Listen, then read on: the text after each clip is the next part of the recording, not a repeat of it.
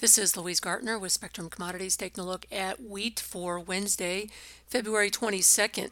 Well, we got some sell signals yesterday in wheat, uh, some follow through sell signals actually. We had an outside day lower in Chicago. Kansas City wasn't quite that bad. Minneapolis is kind of getting caught in the middle, but it still ended up with an outside day lower. So Kansas City was just barely a reversal down, not anything resembling a uh, an outside day lower, but definitely getting some negative price action here and appears to be getting some momentum to the downside. We saw Egypt tender for some wheat yesterday. This morning it looks like Russia's the lowest bid. Not a big surprise there. So it's likely that Egypt will take Russian wheat. We are looking at India saying that they're going to the Indian government is going to release another 2 million tons of wheat into the domestic market to help uh, soften up some world, or excuse me, some record high prices that have been there for the last few months. And we're seeing uh, the, the domestic market really start to respond to that. Prices have dropped significantly in response to that announcement. We're also looking at uh, this week, uh, tomorrow in particular. Of course, the USDA Ag Forum outlook is ongoing and we'll get the the S&Ds for wheat, corn, and beans tomorrow. Pretty much a trade expects that we're going to see an increase in ending stocks across the board there. Uh, I think that we're just looking at better production, much better moisture conditions headed into spring than we've seen in a few years. And with La Nina fading and El Nino picking up, the odds are increasing that you'll have at least a good start to the growing season for spring wheat uh, corn, soybeans. Winter wheat uh, is still kind of hit and miss. I think that this dry pocket that's been lingering in the western plains is clearly going to have some kind of an impact if it continues this way. Now, that's more for hard red winter wheat. When it comes to soft red, uh, almost all of that region is in a, a, good moisture situation, which has been one of the reasons why Kansas City has gained against Chicago. Is KC is just not quite ready to roll over yet uh, in in relation to Chicago because of the threat of weather. Spring wheat, we're still a ways away before planting, but when you look at the snow cover across the northern plains, this major storm coming across the southern part of the, the northern plains, we're looking at just a much better moisture profile as uh, we break dormancy or as we get into the, the spring wheat planting season. We've got uh, Ukraine, you know, asking the UN and Turkey to extend this grain corridor agreement for a whole year instead of just uh, three months. And they're also asking to include a few more ports. This would allow them to obviously increase their export capacity, and also pointing out that Russia's been uh, slow walking the ship inspections.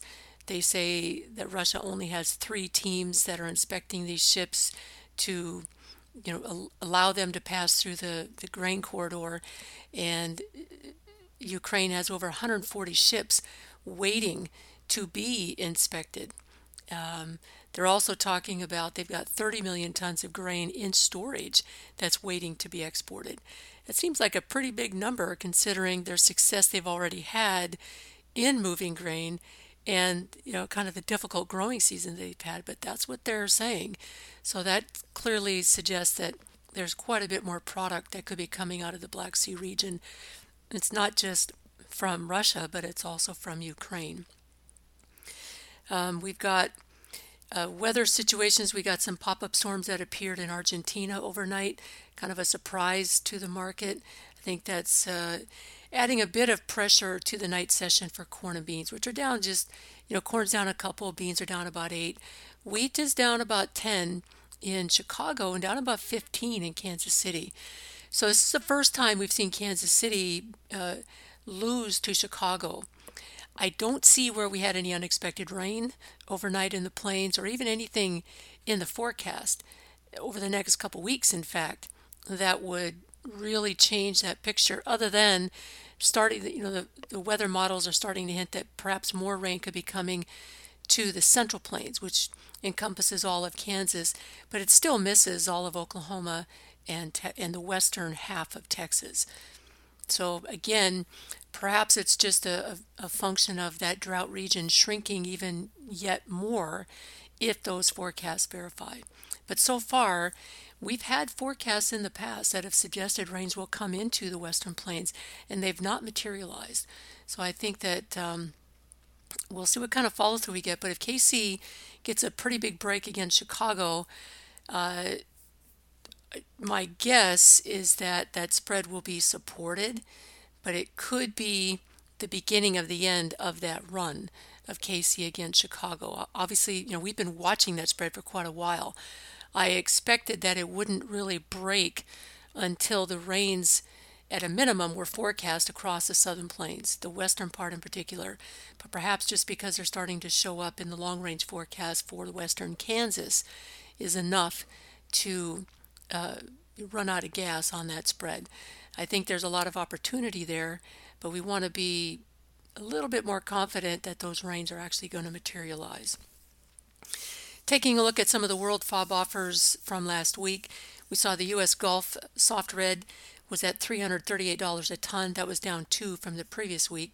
Hard red at 403, also down two. Ukraine at 275 was unchanged. Russia at 300 unchanged. France at 322 was down 7. Argentina at 335 was down 5. And Black Sea feed wheat at 265 was unchanged. In corn, export FOB offers at the Gulf were 305, which was unchanged from the previous week. Off the PNW was unchanged at 330. Argentina and Brazil were both unchanged, with Argentina at 300, Brazil was at 310.